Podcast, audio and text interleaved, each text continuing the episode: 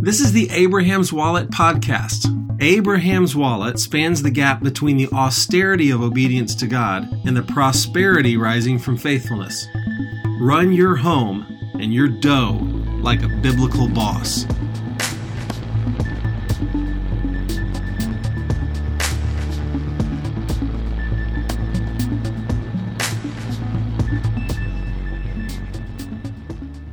Testing. Yep, we're on. Yes.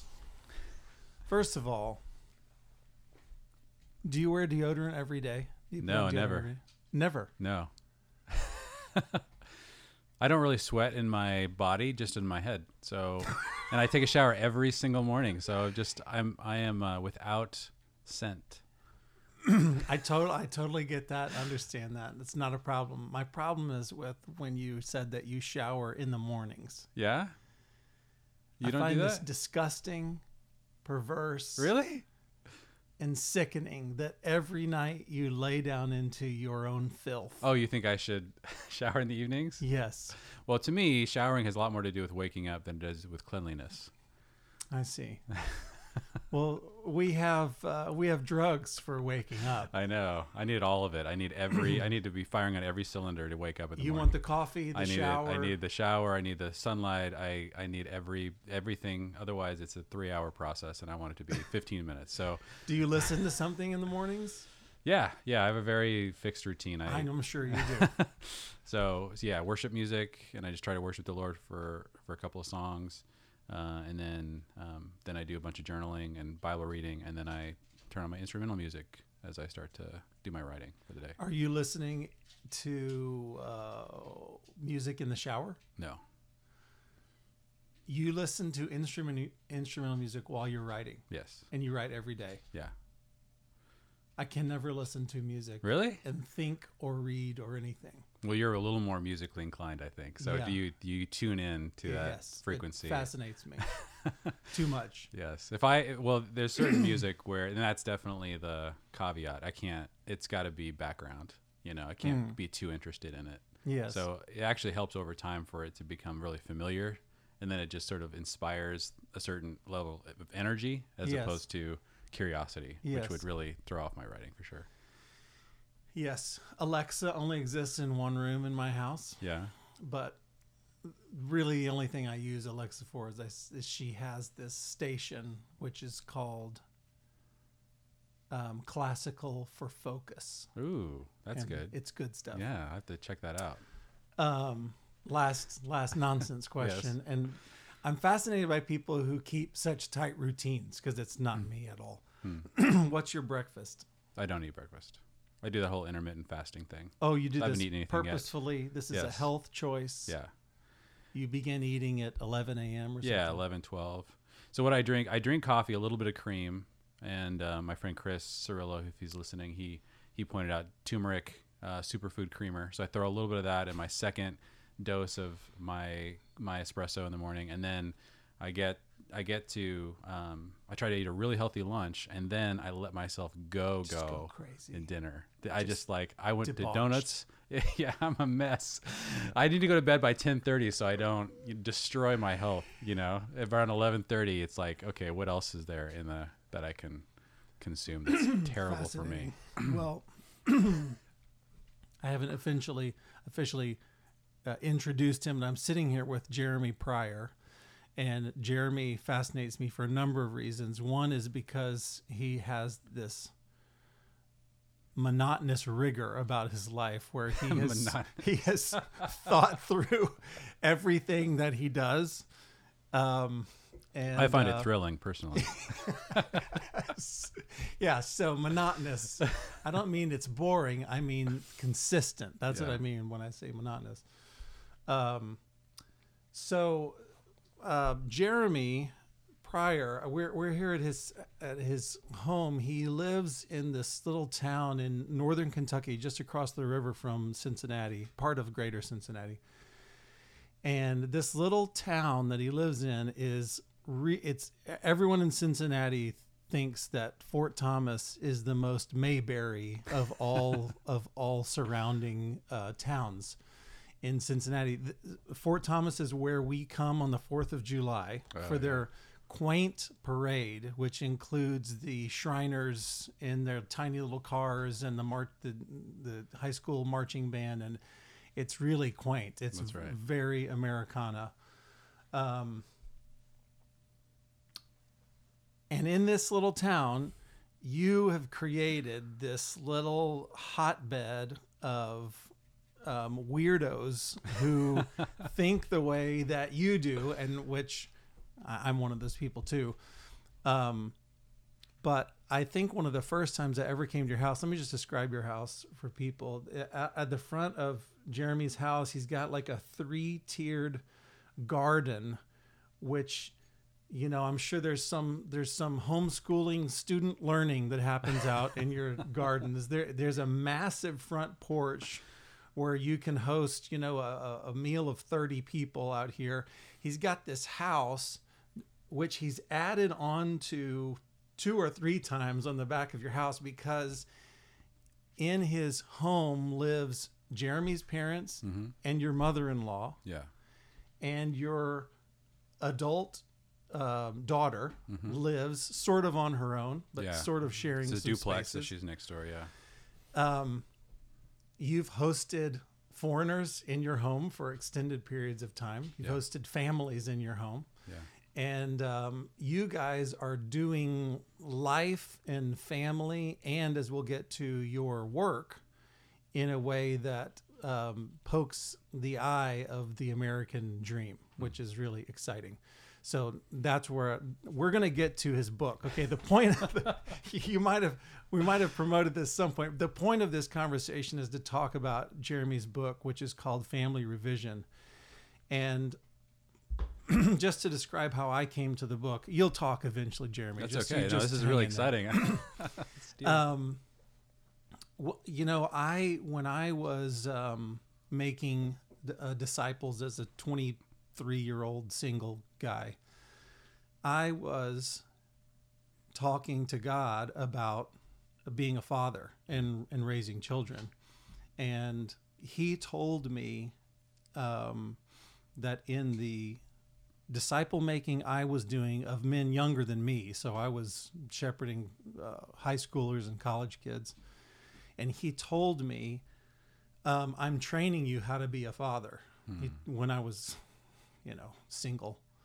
And um, one thing that, that kind of surprised me in that process was when I when he challenged me, I felt his spirit challenging me to be more demanding of of the guys I was spending time with to call them out on sin, say that's unacceptable, um, and to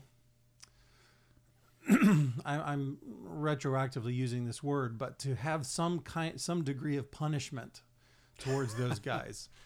As a parent would, Right. and to give them my disapproving scowl, um, and never to let that compete with my love for them and the fact that I was committed to our relationship and committed to what God wanted in their lives, but that there had to be a turning up of the heat Yeah. to produce what God wanted in these guys' lives. And the Lord was telling me along the way, I, I'm training you. Now, when, when my wife and I were married, I'm trying to I'm I'm trying to give a couple of references because your book is going to play into this on, on my third iteration. But the second example that comes to mind, we had no kids, and I didn't really understand training. Really, it's always the, the the verse that says, "Train up a child in the way he should go, and he will not depart from it when he's old." Has always baffled me because we've hmm. we've all seen families that raise kids, Right. they're Christian families that go to church, and then their kid spins out in college and they leave the Lord and Right. the end. And so it's always I've always asked, been asking God, what does it mean to train a child? And I didn't understand that at all. And we didn't have kids. We were married, and we took in.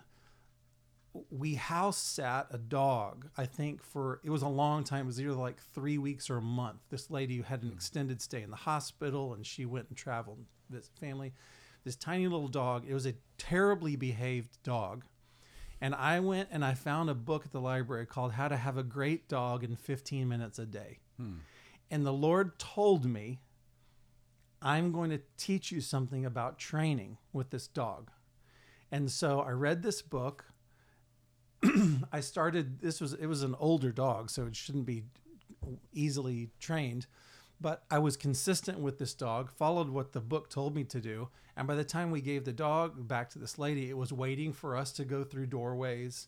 Oh it would gosh. sit on command. That's awesome. um, it would oh you know it would take walks with us and sit and wait you know while if traffic or other dogs went by etc and the lord was telling me i'm i'm setting you up so that you'll be ready when i give you the precious treasure of your children. Now as married childless people we were having a ball. We were Yeah. just living it up.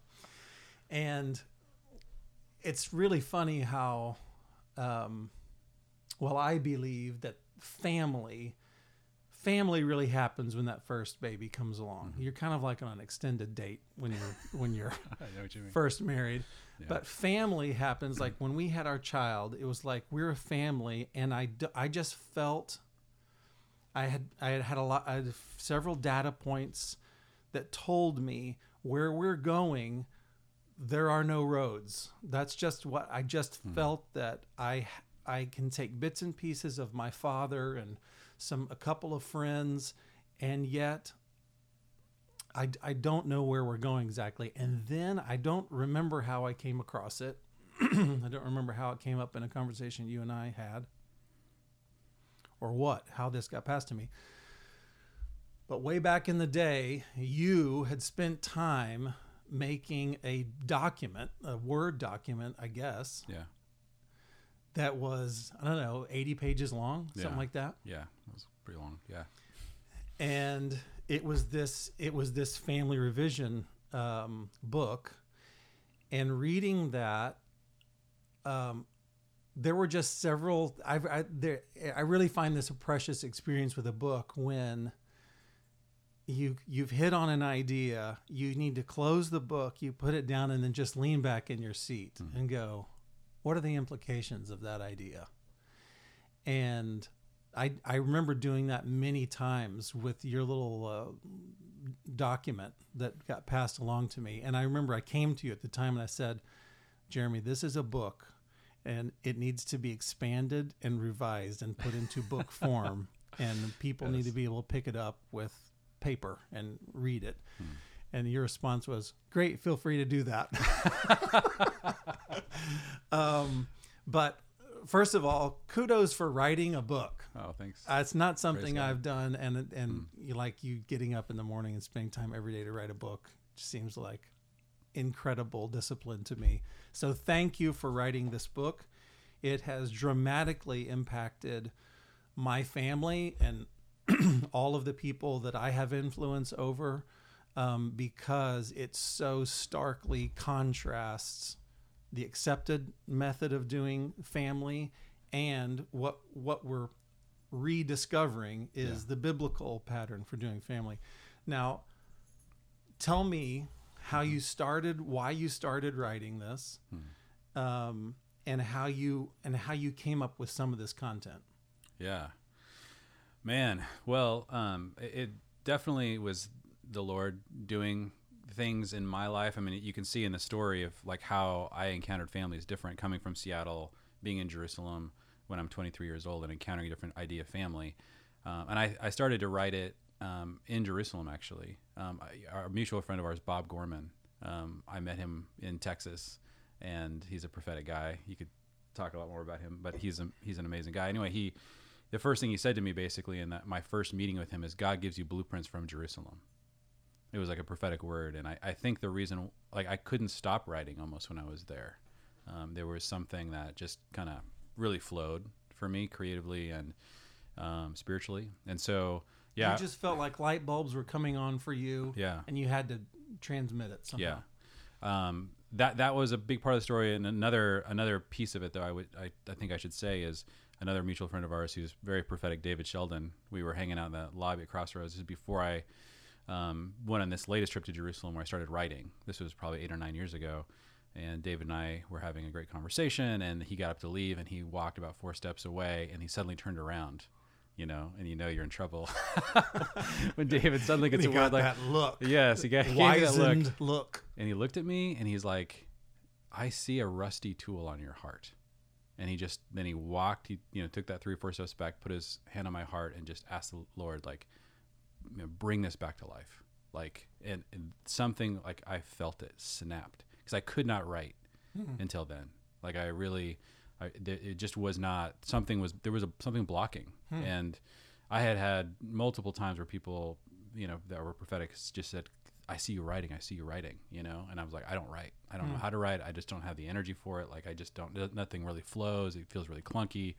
Um, but yeah, after that experience, and then shortly after, I was in I was in Jerusalem for an extended period of time, and just every morning got up and and just found it pretty easy to write, you know, 500 words or so a day, and it started flowing out of me. So, what was the epiphany of the book?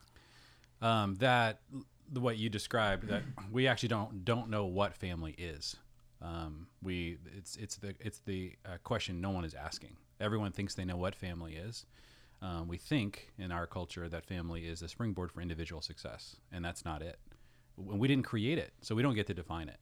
Um, we need to go back to the original revelation from the Lord. We're dependent on His revelation to understand what it is, what was in God's heart when He created this thing called the family, and that the reason why the modern family is so dysfunctional is because we don't, we literally don't know what it is. Um, and I think that uh, through the book, I really started working out, um, you know, studying all these different passages of the Bible, and the best sort of uh, definition that I was able to just capture in a few words was a, a multi generational team on mission. Um, I really think that that's much closer to what was in God's heart. If you read Genesis 1, the way He designed the family to be a team, the way He designed the family to accomplish things, the way He designed them to work together, the way He designed them to work together across generations. And I think that the misunderstanding about family that we have in the West, that it's you know a nest that we uh, sort of for a period create a nurturing environment for the chickies and then send them off into their individual lives. Um, that that is a very broken idea. It doesn't inspire men. It doesn't make sense of what why there is a multi generational component to family. It doesn't make sense of why we'd sacrifice greatly for family. Um, uh, and so it's so weak in its ability to keep the family cohesive and working together that it just is it falls apart everywhere it's believed. And it's believed almost universally in our culture including the christian culture which is a tragedy that has led to more suffering than i think we'll ever know uh, for children for women for men for families for generations. And we got to stop it. Yeah. I agree with your contention that the inventor of a concept gets to tell us it's how it's supposed to work. S- And you can see the knock on for you talk about the concept of family, but there's knock ons to well then then what's marriage? yeah. So we need to go to to the inventor of marriage and find out what's the what's the mechanism and the purpose of marriage? What is parenting exactly? What is that what is that covenant relationship about? Um, what is a sibling relationship about what what is grandparenting exactly and Right. you, you get into all of those things in the book and um I- i'm gonna read a, do you still use the do you still use the terms um, classical and western family when Sure. talking about Yeah. these two concepts and what, Yeah. what do you mean by classical family I, I some, so we can talk about this as a biblical concept, but I think it's important to understand that it's actually it's actually deeper than just that. It's if you um, every other time in history, the idea that family is a multi generational team on mission um, is just how family will independently erupt everywhere in the world at every time, and it has everywhere in the world at every time, unless you're living in a culture where incredible wealth and social engineering has changed that. So, and this would happen tomorrow if suddenly um, starvation was a real possibility and uh, people were dying of diseases and there was just a lot more um, like war and bandits and there wasn't a great police force. Immediately, uh, families across America would turn into multi generational teams on mission. Yeah. They would turn into that um, because uh, you know how are you going to if you know that you're going to potentially be killed you know um, if you're half a mile from your house without support then you need a team. And who's going to be there for you well, it's going to be your family, and um, and if you're if you're going to care for the young and the aged in in a context like that, then it's going to become multi generational. And in order for that to be cohesive, you're going to have to tell those stories, or why we stay Yeah. together. And then if you have any concern for society at all, you're going to want to try to change it and affect it in a good way. And that's going to mean you're going to be on mission. So I call it the classical um, idea of family because it's it is how family is is sort of obviously it's like not it's not an idea that you have to have a philosophy degree or even study the Bible to arrive at. Um, now the Bible assumes it, um, and then it tries to redeem it. So there's actually broken things about the classical idea of family, not broken in the sense that it doesn't properly describe what the family is, which is the problem we're struggling with. But the classical idea of family doesn't actually articulate why the family is. We need divine revelation for that. So, what mission are we supposed to be on? Fruitful and multiply, fill the earth to do it, make disciples of all nations. Like the, the missions given in the revelation of Scripture really um, preload the family with a clear mission that I don't think you can get without divine revelation. So, the what the family is is is sort of innate Right. unless you live in a culture that is so safe, so wealthy, so stable that uh, you begin to become obsessed with individualism over family. yeah. And that's kind of where we find ourselves. Yeah. What you do in the book is that you uh, define some terms. You know, you set up the the clash between classical and Western family. you you talk about what the implications would be to each member of the family, and then you just run with. Here's I don't know how many things you've got 50 things to think about the the implications of walking this way so you you go into finances you go into what hobbies would look like as Yeah. a family etc i'm going to read one of the uh, just a section from early on when you're talking about um, the father. Um, and you're describing um, what a classical father's um, motive and identity would be. So the classical father this is the bibl- guy running the biblical multi-generational family on mission he sees his individual identity primarily as a subset of the family identity. His family is an inseparable part, inseparable part of him, and he is part of his family. This doesn't solve every, every family problem and even gives rise to new challenges, but imagine for a moment how much more of a secure environment this creates for children. Recent stats have reported that 60% of children in the U.S. will spend some or all of their childhood living apart from their biological father. This level of father neglect is impossible to imagine in a culture holding a classical philosophy of family, but it's unsurprising in a Western context. The adoption of a Western philosophy of family has done more to destroy the lives of children than any other single cause. Ooh. A father in the classical paradigm identifies at a far deeper level with his children as his children. Thinking of abandoning his family would be like imagining cutting off his right arm because he sees each of them as part of himself. And we'll you'll go into talking about how these children represent his future wealth. They represent his security. They represent the legacy of his life. His life's work is built into these children. In addition to his identity being so intricately tied up with his fathering, he would see building family as a central element of his purpose in life. Now that that's re- I mean that's a really challenging statement even to consider the way that we were raised in the church house Right.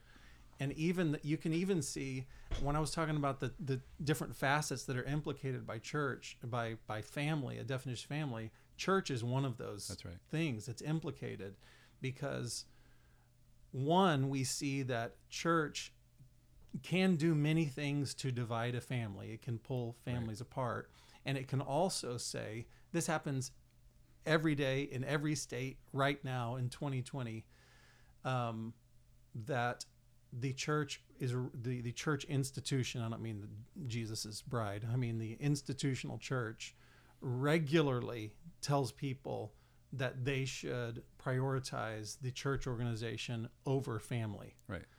um, so I'm going to read that sentence again. The classical father would see building family as a central element of his purpose in life. A father who sees himself as a member of a family team views work as a part of how he is helping his family succeed, not as a separate endeavor around which he builds his own individual identity. So he doesn't go to work to to find identity. He takes his family identity into the workplace. Right. Every morning when he goes to work, it's as if his family is sending him out on a mission to strengthen them by bringing back resources. And since a family team thinks about family gener- multi generationally, this father prizes efforts that will provide for his family not only in his lifetime, but also long after he's gone. He wants to secure assets and therefore opportunity and stability that can be passed down to his children and his children's children. Family is his primary team. Right. Comment.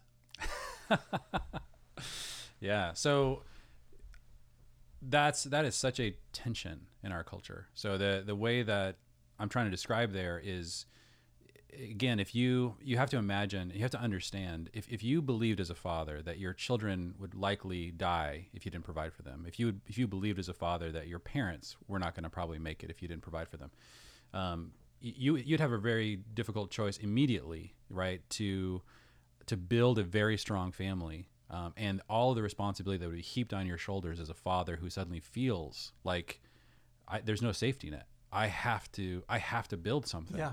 And and and then and if if if everything you're building is is fairly at risk, then you'd be thinking about your grandchildren immediately. Like, well, of course, if I want to build something like that, I need to make sure they're secure, and that their children are secure. This like so so you it, this is just sort of common sense. It just makes sense in a particular context. It doesn't make sense in our context. Um, what what what we've been told is, look, you're really not necessary as a father. I mean, you you kind of it's you, you have a like a, a moderate impact on maybe the provision level of your family. Maybe your wife could provide. If they don't, the government will provide. Your spirit, the spiritual life of your children isn't really. You're not going to impact it super positive one way or the other. The, the church really will probably take care of that for you.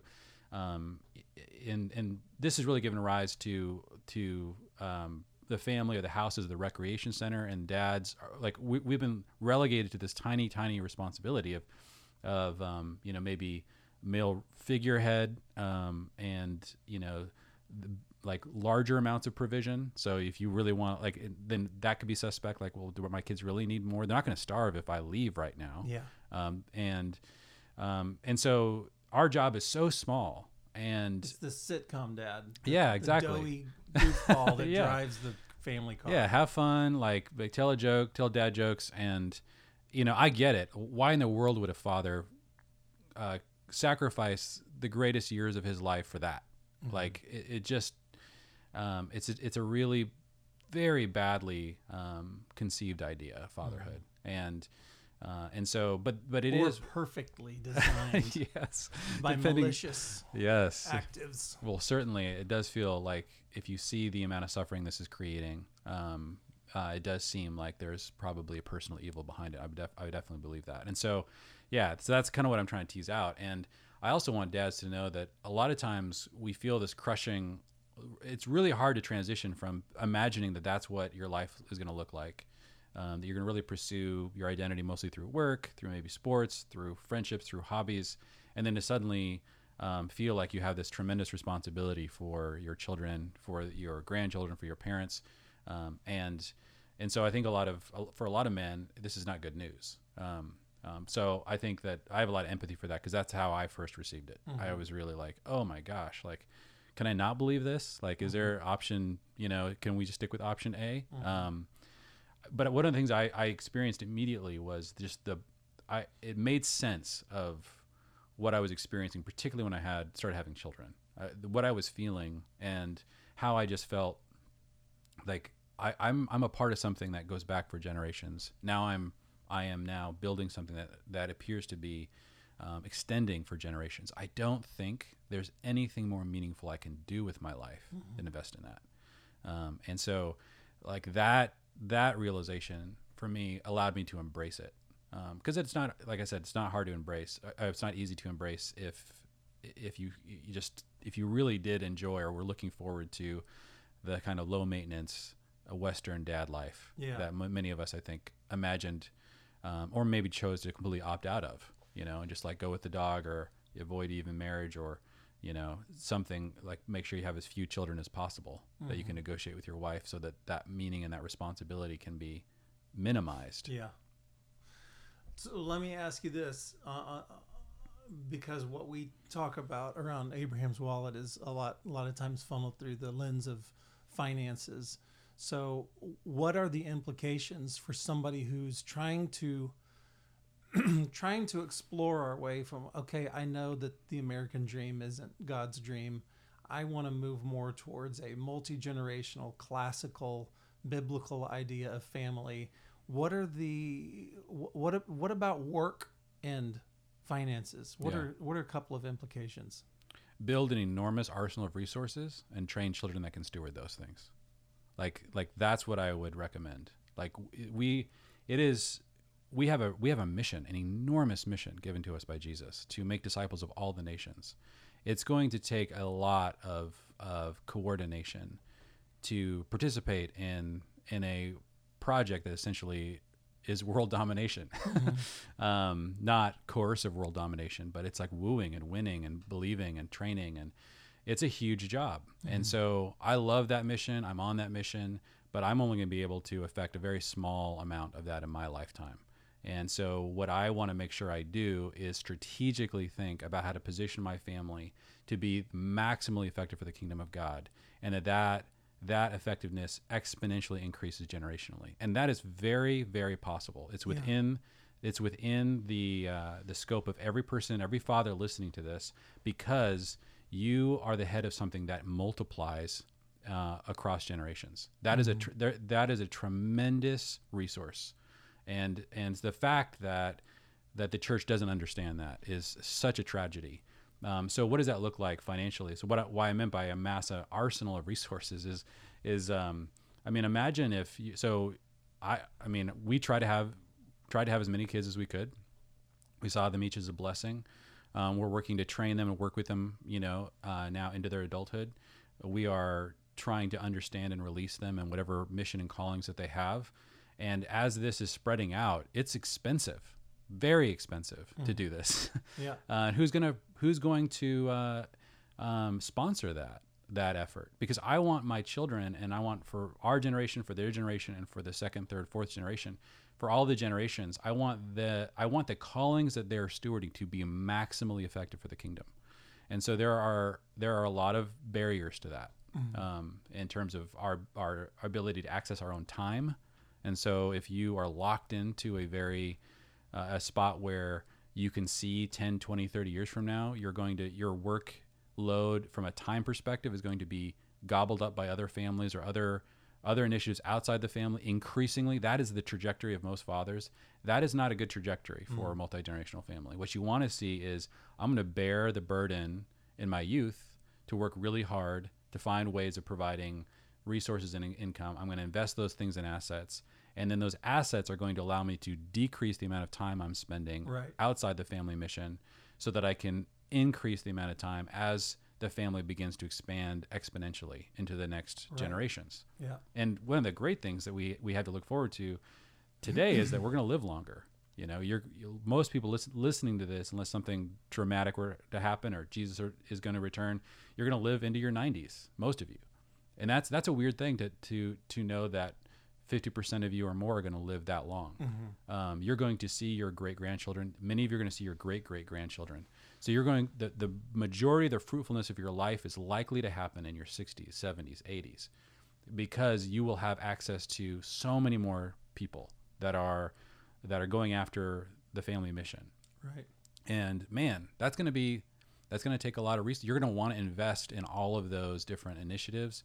Uh, you're going to want to be a part of those things. You're going to want to uh, provide your wisdom and leadership uh, into those things. And so, if that's your trajectory, if that's what you're desiring, then man, if you're in your 20s or 30s, you better you better be designing your life in such a way that maximizes when you are going to be at your peak of fruitfulness, which is not when you're 20, not in a multi generational family. It, it, it exponentially increases over time. So if you're, you know, if you're in your full faculties and you're 90 years old, th- likely that will you will not be able to outpace the fruitfulness you'll be able to create at that point in your life at any other point before that. Is that greedy to want to amass um, assets? if it's for the sake of your own personal comfort it is if it's if it's if the if the ambition is essentially selfish then it is greedy the difference between you know greed and and wise stewardship is the is the end you're aiming at. And if the end you're aiming at is not your kingdom but god's kingdom and you're actually able to ensure that and you're not providing lavish comforts on your children and saying that the vision for these resources is for our own benefit um, then i would say that it's just wisdom. It's like in you want to and so for some people that they might say well i don't feel like i'm good at that. Maybe i'm better at amassing spiritual capital and passing that on, then I would say, yeah, that's I definitely want to be open to whatever paths might be sort of diverse in terms of what you're passing on generationally. We all should be amassing spiritual assets and passing those on. But I don't I think that we have to be honest about the impact that financial assets have on the freedom that you have to amass and pass on spiritual assets. That's what These I things want. are interrelated. You know, they're Yes. not they're not just in a in a forced rank priority scale. They're also they affect each other greatly, and the financial assets tend tends to affect people um, um, more as time goes on in, in terms of both directions. You tend to be able to have more opportunity to further things the older you get, and you tend to be more limited by by the lack of those resources Yeah. the older you get. I, I'm, as you know, I'm very interested in laying an axe to the tree um, that says that we're more spiritual when we have less, Right. when we manage nothing, um, and when at the end of the day, um, you know, we have earned just enough to pay for ourselves and our casket, That's and right. it's over. And I, and I think that that's actually that could be true if you're single. And I think this is one of the biggest misunderstandings. In the New Testament, there was a narrative that said, "Don't amass assets. Live a very simple life, and and, and give yourself wholeheartedly to the Lord." And that was a command and an instruction given in 1 Corinthians 7 to single missionaries. And Paul even makes that clear. He says, if you're married, you're on a different narrative. You need to prepare. He says in 1 Timothy 5, he said that your first responsibility is to provide for your parents. Your first responsibility. Like, and so if you're if you're running around, uh, you know, you're in a situation where you can sense as your parents are getting older, you're you're more financially strapped. I mean, that's a really tough thing. You know what's going to happen in your 40s. You know that you're going to have more children. Yeah. And you know your parents are going to age out Yeah. and they're going to need your help.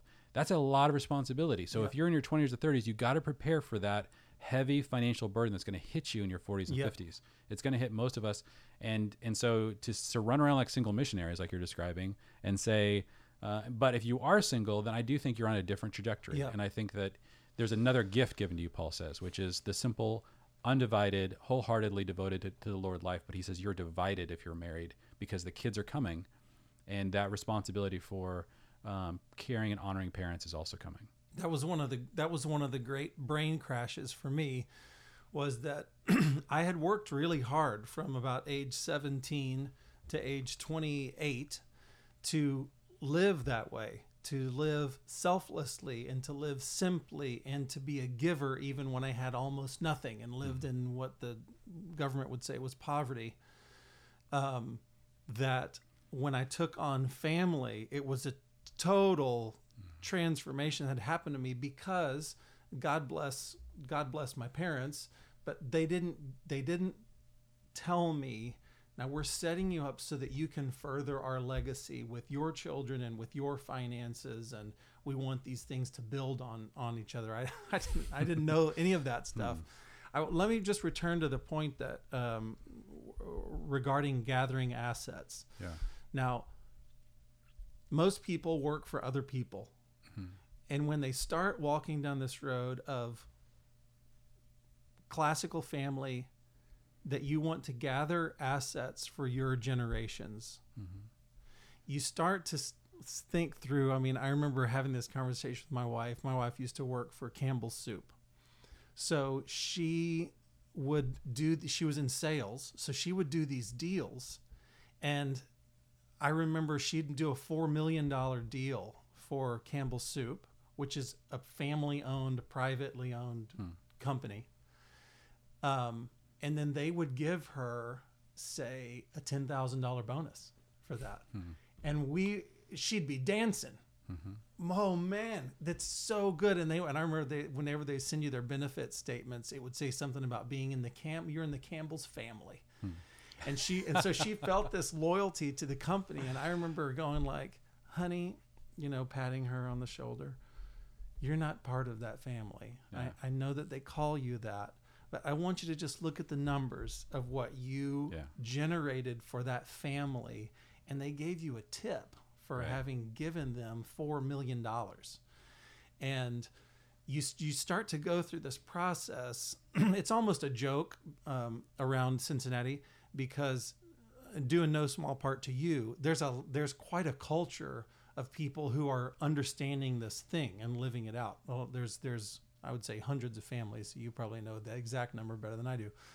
Um, but there's there's almost a, a, a cliche about the people who are walking um, um, multi generationally of starting their own businesses. Yeah.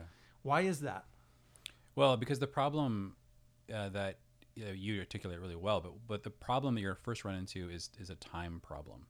Um, if you're going to build a multi generational family and you're serving another family, uh, and they're tipping you like you're describing, and you're really dependent upon their income, then over time, as you're getting older, you re- reach your peak income, income potential like 40s and 50s, you know, mid 50s, oftentimes in our culture, uh, when you can lead large organizations. And, and when you do that, your time is more and more and more implicated. Like you're going to be working 50, 60 hours a week.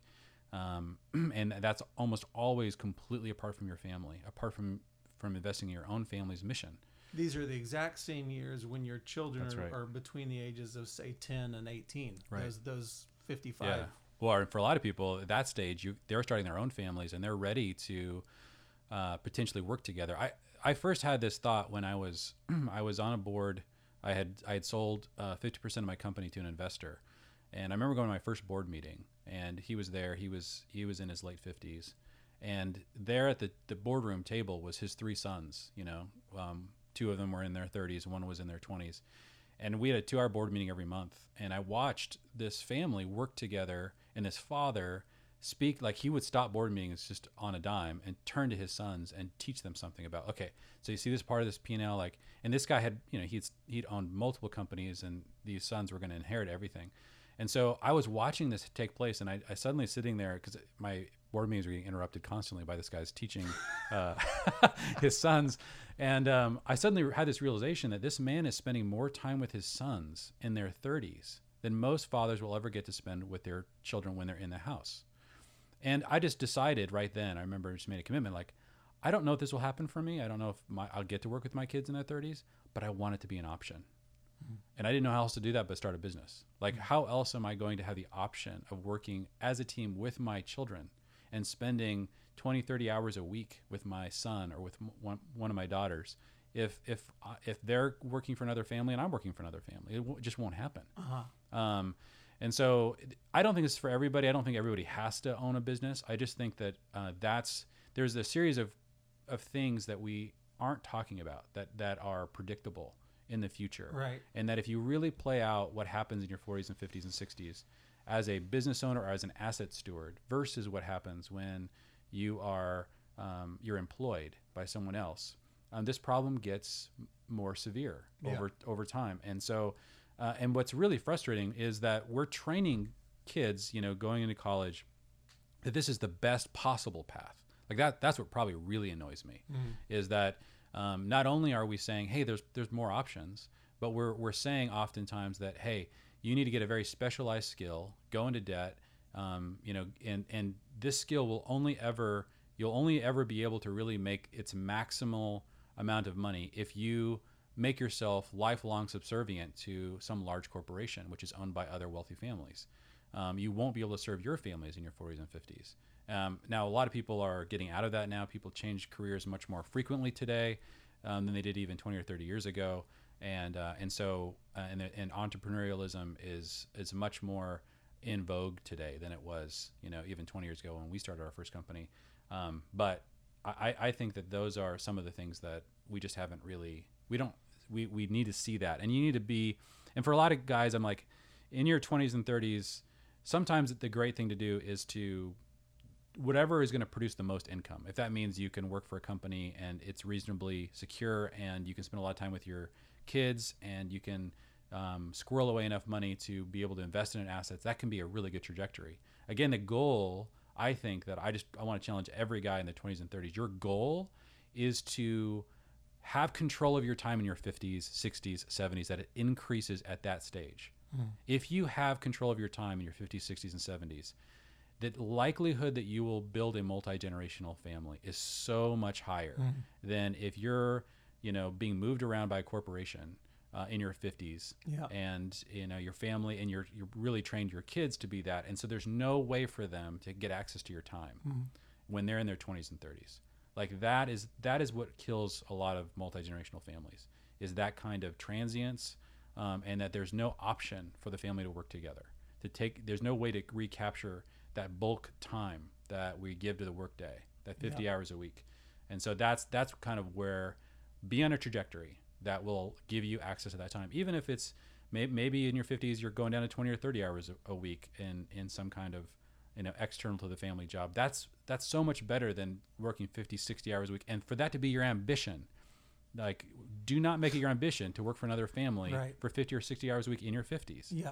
like that is that that is something that um, I would just say if you've been on that trajectory and you're you're in your 40s or 50s, then there's lots of ways to redeem that. But I'm talking to guys who are in their 20s. Yeah. Don't make that your ambition. So, this book and the ideas in this book, uh, from my perspective, I mean, the narrative for me is that you these light bulbs went off for you when you were living in Jerusalem for a little while. They squirreled down into your soul and then they exploded and ripped your life apart. So, Right. tell me what tell me what the implications were onto your career and some of the stuff that you're doing now because now the ideas in this book have taken over your whole life. Definitely. Yeah. Yeah, they have. So, I mean, where I was at, I was really discipled really well um, uh, in terms of my uh, following of Jesus. But one of the lessons that I was discipled into is that business is bad and ministry is good. Yes. you can relate to this. Yes. So, you know, I was taught that hey, it's if you can spend all of your time being paid to be a full-time minister, that that's the highest calling you Yes. could possibly ever have. And I'm like, well, I want the highest calling. Like, Yes. why would I want to like a less course. high calling? Of course. Like I want to give my life to what matters. Yes. And so I did. And so I, I spent, you know, about 10 years in ministry, um, you know, going to different schools. I, every time I went to a new seminary or Bible college, I would take on a part-time or full-time job at a church. Um, and I would just serve, serve, serve, and as many hours as I could for the kingdom. Um, and, and so that was the, the narrative I was on. I was in a church at one point where uh, it was clear to me that they they had just decided that my job description um, would be X, but it was super clear to me and so many other people, even in the church, that God was opening a door that I was I felt like this was the Lord, and so I had never been in a situation where I realized if I went to work tomorrow in this ministry job, then I'm going to be doing it for the paycheck. I know I'm going to be going Right. Direction that is not in God's calling for my life, and um, I just knew it. And I, did, I didn't know what, what do you do in that situation. I didn't have any other skills. I had two little kids. I was like, you know, we were living in a very expensive place, and I just knew I couldn't provide for my family. And I was like, is this what you do? You just, you know, you sort of just, you just sell out. Yeah. Like, is that? Um, and I remember having a conversation with a friend of mine, and I was just crying in a car, and I was just like, I think I have to resign, and I am scared to death. Mhm. And um, You cried? yes, I cried. I didn't know that you had any emotions. No. I'll be done. I cried last night. Fascinating. Yeah. Oh, that's Um, wonderful. Yeah. Just come around me. I'm very emotional, especially around my family. But um, so I uh, I had so I went um, I read that really kind of weird little book, Prayer of Jabez, which I thought was heretical maybe, but I was like. Um, it, it- I wasn't quite sure, but there was a verse in the Bible where a guy did pray for true. blessing, He and I was did. like, I can't not say that It's that's in the Bible. It's there. I read it, and I'm not sure why people are promoting this book the way they are. But um, I literally, I went. So I went to a park, and I just said, I don't know this is from the Lord, but I'm about to get really poor, and my family's, you know. So I just cried to the Lord. I said, God bless my family, and I meant financially. Two days later, I was um, uh, in my room. It was like 11, 12 o'clock at night. And there's a very long part of the story, so I'll make it super short and just say the Lord showed me a business and showed me basically where I could get $100,000 in three weeks.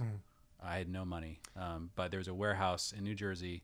Um, this is the early days of the internet, and there were products there that I found that were selling on eBay for about five x what you could buy them for. And I turned that in, and it was the Lord just sort of like handed me like seed money. He's like he's like a good dad. He's like, son, I believe in you. I love that. I love that you asked, you know, me for this. Let me just hand this to you. Yeah. You know, you don't have any skills. You don't know how to be a businessman. You don't know how to build assets. You don't understand all any of that stuff. Here's a business, and here's about hundred thousand dollars of seed capital, and I'm with you. And um, it was just tremendous. I just can't. It, it's all the Lord. Um, it wasn't our skills. We just I made one mistake after another in, in business, and I continue to do so. And the Lord just continues to be a good dad and um, and help me out. And so um, that's been my experience. Now today, Let me throw in this Yeah. little nugget, and then you just tell us what Yeah. you do, and we'll be done. just a little nugget based on what you said. I was at a conference in Israel last month, and there was a non-believing rabbi that came up and took the stage. This guy was fan- fantastic, and and what he, one thing he threw out was he said every time blessing is mentioned anywhere in the Bible, the people who would have used those words in Hebrew, their first assumption would be that it meant financial blessing. Mm-hmm. Whenever they talked about bless, blessed are the poor. Mm-hmm.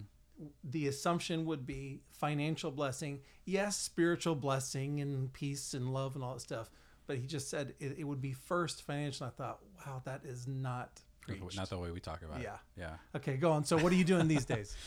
Yes, and I think I think obviously there's a there's a challenge there in the New Testament where um, I think there's um, there's this tension that we feel where Paul says don't desire to be rich, um, and I've really wrestled with that. It's in First Timothy six, and I think that w- there's something that you have to be really careful to guard your heart from all kinds of greed. Jesus says, and I, I really think that ha- that has to do with um, you want to have the heart of a steward.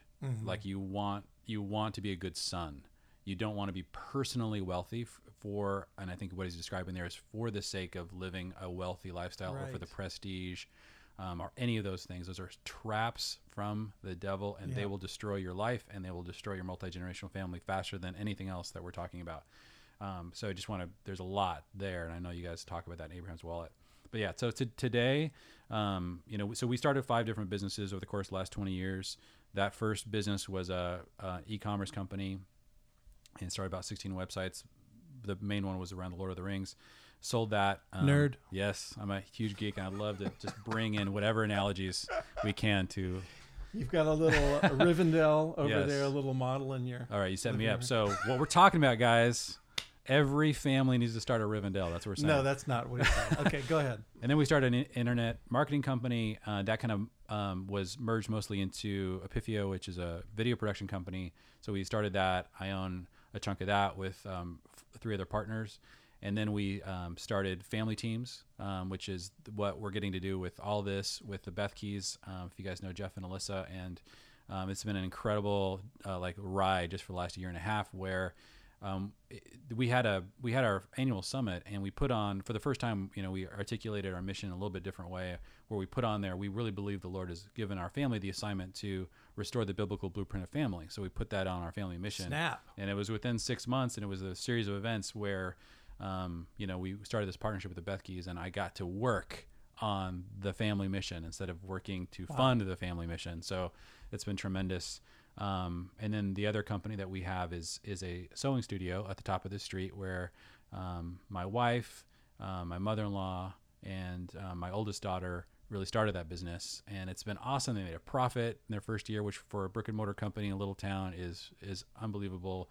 They're just crushing it. And um, it's it's been such a light in the community and such a great environment for us to get to experience our family and get to honor especially april's mom you know she lost her dad a couple years ago. And so this opportunity for her to have an outlet for you know what how she's built in the kingdom and for that to really be wrapped up into how april is um, you know living out so much of her hours and and our family's mission and making money through that it's been awesome. So that's that's kind of what we're working on now. Great. So if we if guys want to find out more about you, yeah. um, what's what's the hub website where all of your everything's at family yeah familyteams.com you guys can see can see everything there. So the book we have courses and um, we have some live events. Um, our israel tours we're heading out to israel uh, tomorrow. Uh, taking a group. And I Why can't would wait. you take a group to Israel? because it's it's where you're going to see and encounter multi generational family in the flesh. And I just want people to see it and experience it while we're going on all the major sites and experiencing a lot of what it means to see the Bible through the lens of of what's going on in Israel. Um, we, we get to you know go and have a meal at a Orthodox Jewish family's house for Shabbat. You know, we get to see the way these multi generational families and, and houses are even constructed. We get to track um, really the story of how in the New Testament God really built the church through households. We'll see where Peter, you know, where he lived, and Capernaum, which is Yeah. you know Jesus is in Capernaum. the first. Yeah, Capernaum. Yeah, that's good. there's all kinds of Hebrew ways to say these things. Um, but there's a great story there that almost nobody knows about really how the household was the the kind of hub for ministry, um, you know, until about the third century, and you see it in Acts and you see it in the Gospels, and so we just want to like just talk about that and what the implications could be for Specifically these with families. Peter's, a wealthy household. That's right. Yeah, yeah the, the Zebedee household came out of Capernaum, um, and then you have we go to Cornelius's city of Caesarea and the first Gentile believing household um, that Peter was sent to, and so yeah, getting to track that, see the history, but then also, you know, being immersed in the Middle East and seeing what it looks like, where the the base assumption that everyone has is multi generational family. Wow, Like that's what that's the air you breathe in Israel. That's exciting. Someday Abraham's wallet will be with you Yes. on those trips. Yes, we want to take you guys. Well, just want to tell everybody thank you for your time, mm-hmm. Jeremy. I just want to tell everybody if you want to start launching off of American family, the the failing blueprint that's blowing up in all of our faces and feeling pain all around, you want to start getting onto um, the multi generational biblical track. I strongly recommend Family Revision by Jeremy Pryor. You can find it at familyteams.com. It's on Audible and Am- Amazon as well. Fantastic. Thank you, Jeremy. Awesome. Thanks, Steve.